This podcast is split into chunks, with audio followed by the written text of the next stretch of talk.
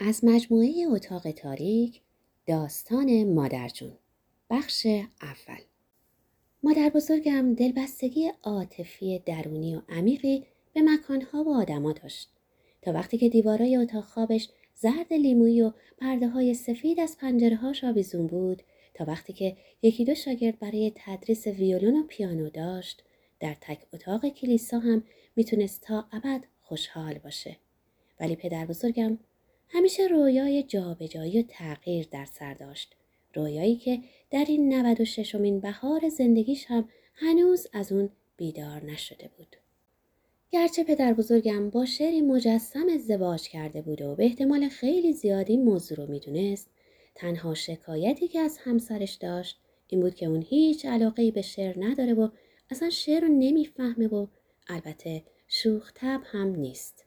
می‌گفت وقتی خیلی جوان بودیم اسرا براش شعر میخوندم و اون وسط شعر خوندنم خوابش می‌برد. این موضوع باعث می‌شد گاهی شک کنم که تنها اختلاف بینشون میل شدید مادر بزرگم به موندن و پدر بزرگم به رفتن بود که اونم با درک بالایی که مادر بزرگم داشت حل شده بود. پدر بزرگم بی تردید همیشه به شکلی کودکانه و ناخداگاه خودخواه بوده و هنوزم تغییری نکرده. اون مرد مهربون و متواضعیه ولی به شکل بیمارگونه می‌خواد امیال و آرزوهاشو برآورده کنه. هر چی که باشه. فقط در این دو سه سال آخر زندگی مشترکشون بود که مادر بزرگم شروع کرد به مخالفت و اونم به دلیلی که نمی‌تونست در موردش چیزی به پدر بزرگم بگه. چون داشت میمرد و دیگه نمی‌تونست جلوی اون مقاومت کنه.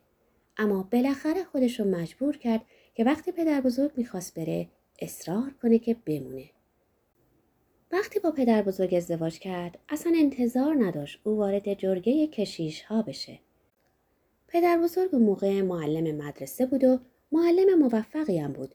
معلمی واقعا در وجودش بود و مدت کوتاهی پس از ازدواجشون مدیر یه مدرسه خصوصی دخترانه شد و مادر بزرگم همونجا به آموزش موسیقی مشغول شد. یه زمانی حدود پنجاه شاگرد ویولون و پیانو داشت. درآمدشون در مجموع خیلی خوب بود و اون روزا واقعا ثروتمند بودن. بعد ناگهان پدر بزرگ گفت که تصمیمش رو گرفته و می‌خواد وارد کلیسا بشه و مادر بزرگم از اون زمان به بعد تا آخر عمرش دیگه هرگز طعم زندگی بدون محرومیت رو نچشید.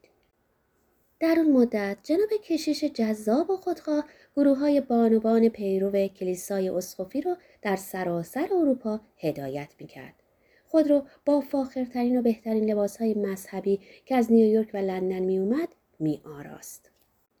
تابستانها به چتوکوا شهری در جنوب غربی نیویورک می‌رفت و دوره هایی رو در دانشگاه سوئنی میگذراند.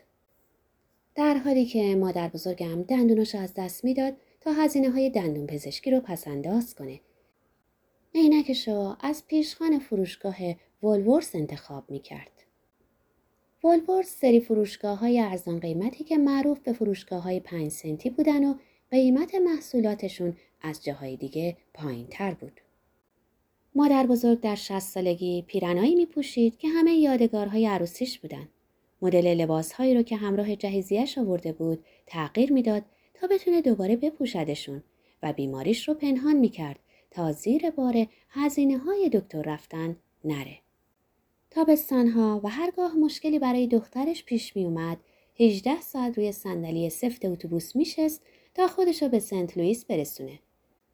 همه کارای خونه و لباسشویی رو خودش انجام می‌داد. گاهی دو سه تا مستجر می گرفت. ویولون درس می‌داد، پیانو درس می‌داد. جوون که بود برای مادرم لباس میدوخت و بعدها برای خواهرم. در همه اصناف و گروه های حمایت از زنان مشارکت فعال داشت. 55 سال صبور و خاموش به حرفهای بیهوده و شایعات بی اساس بانوان پیرو کلیسای اسخفی جنوب گوش کرد. خندش زیبا بود اما دهنش را زیاد باز نمی کرد تا جای خالی دندونای ریختش دیده نشه. با ملایمت حرف می‌زد و گاهی به بعضی از شوخی ها مثل دختری خجالتی می خندید. هرچند که پدر بزرگم اغلب می‌گفت که اون اصلا شم تنز نداره و اگه جوک ساده ای رو هم براش تعریف کنی باز متوجه نمیشه. همه سال رو صرف جویی می‌کرد. همه کاراشو به تنهایی بدون کمک خدمتکار انجام می‌داد تا بتونه سالی یه بار تابستونا پس از طی سفری طولانی با اتوبوس خودشو به سنت لوئیس برسونه تا تنها دخترش یعنی مادر من و سه نوش یعنی من و خواهر و برادر کوچکترم رو ببینه. همیشه با پول زیادی که به شکمبندش دوخته بود میومد.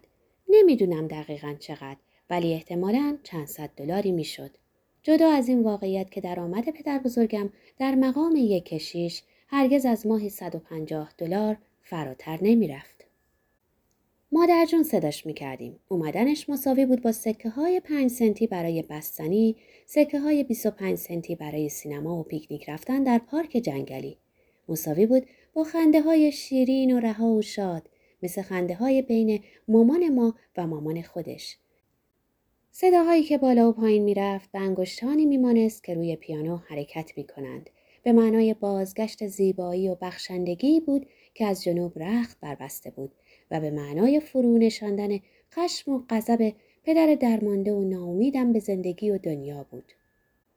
خشمی که اون مرد ناراضی همیشه سر بچه‌هاش خالی می‌کرد مگه وقتی که حضور مادر بزرگم جادوی روحانی و کمیاب صلح و دوستی رو در همه جای اون فضای تنگ میپراکند.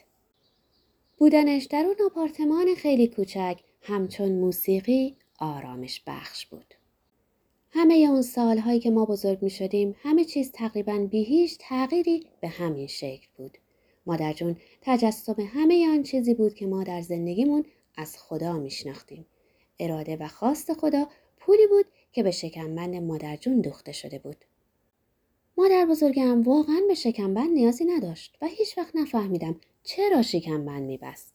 همیشه لاغر و باریکندان بود و با غرور ساده ملکه یا زنی روستایی صاف و با اعتماد به نفس قدم برمی داشت. خانوادش آلمانی بودند نام خانوادگیش قبل از ازدواج روزیانا ماریا فرانچسکا اوته بود. فکر کنم پدر مادرش در نیمه اول قرن گذشته از هامبورگ به آمریکا مهاجرت کرده بودند. اونا عضو کلیسای پروتستان بودند ولی مادر بزرگم در یک صومعه کاتولیک و در کنسرواتور موسیقی سینسیناتی آموزش دیده بود. من هیچ وقت پدر مادر بزرگم رو ندیدم ولی در عکس ها شبیه بیسمارک است. بیسمارک نخستین صدر تاریخ آلمانه که تونست با تلاش خود امپراتوری آلمان رو تأسیس کنه. او ملقب به صدر آهنین بود. مادر مادر بزرگم رو هم درست به یاد نمیارم. در واقع فقط یادمه که بانوی پیر سرزنده و کوچکی بود که به کاسه می‌گفت پیاله. از پدر مادر بزرگم اوتو فقط این در ذهنم مانده که هیچ وقت سالاد نمی‌خورد چون می‌گفت فقط گاوها گیاه می‌خورند و اینکه به آمریکا اومده بود تا از خدمت سربازی فرار کنه. تاجر بود. ثروت هنگفتی به دست آورد و بعد همه رو از دست داد. با پولی که براش باقی موند مزرعی در شرق تنسی خرید و این مزرعه در زندگی مادر بزرگم نقشی افسانه ای داشت.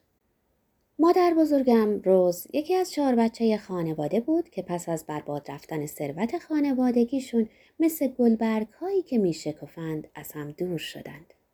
یکی از دو برادر ناپدید شد و دیگه کسی چیزی دربارش نشنید و دیگری هنوز در آلاباما زندگی می‌کنه و حدوداً 90 سالشه.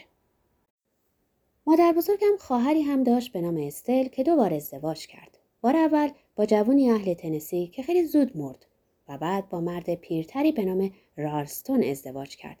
قاضی که این افتخار رو داشت که محاکمه اسکوپس مشهور رو در شرق تنسی قضاوت کنه. محاکمه ای که به محاکمه میمون مشهور شد.